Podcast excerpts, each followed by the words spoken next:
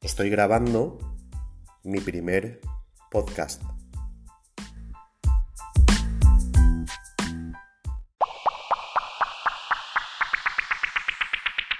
Estoy utilizando en este momento.